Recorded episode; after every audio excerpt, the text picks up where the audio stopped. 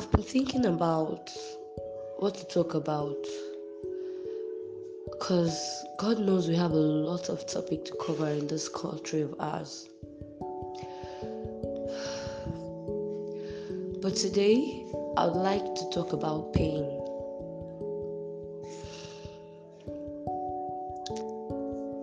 Pain, not the kind of pain you feel when your tummy hurts or when you kick your leg against the stone.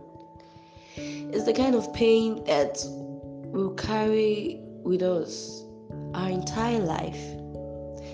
A specific kind of pain that is very familiar to women and most men emotional trauma. I once heard of a story of a woman who was working late at night. She took a cab home. This cabman was nice at first until he took her to a secluded area.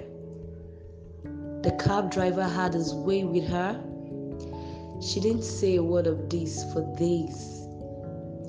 And when she finally did, she was shamed. And a few days later, she took her own life. What I don't understand is that why was she shamed? I mean, these stories are everywhere. They happen every single day. Women, little boys, little girls are being sexually abused each day.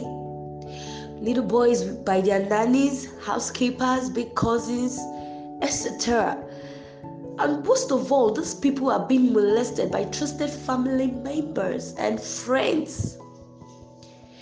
You will never hear about the stories because they've been threatened, and most of them get shamed for something that isn't even their fault. I mean, they are too scared to speak and they end up living with the emotional trauma all through their life. How is it their fault? I don't get like why should they suffer and the abusers go scot free?